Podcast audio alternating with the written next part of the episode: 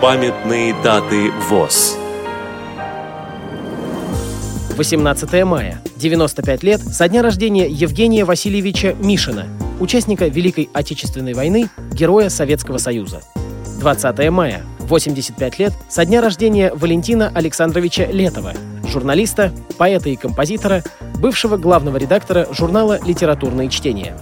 Программа подготовлена при содействии Российской государственной библиотеки для слепых –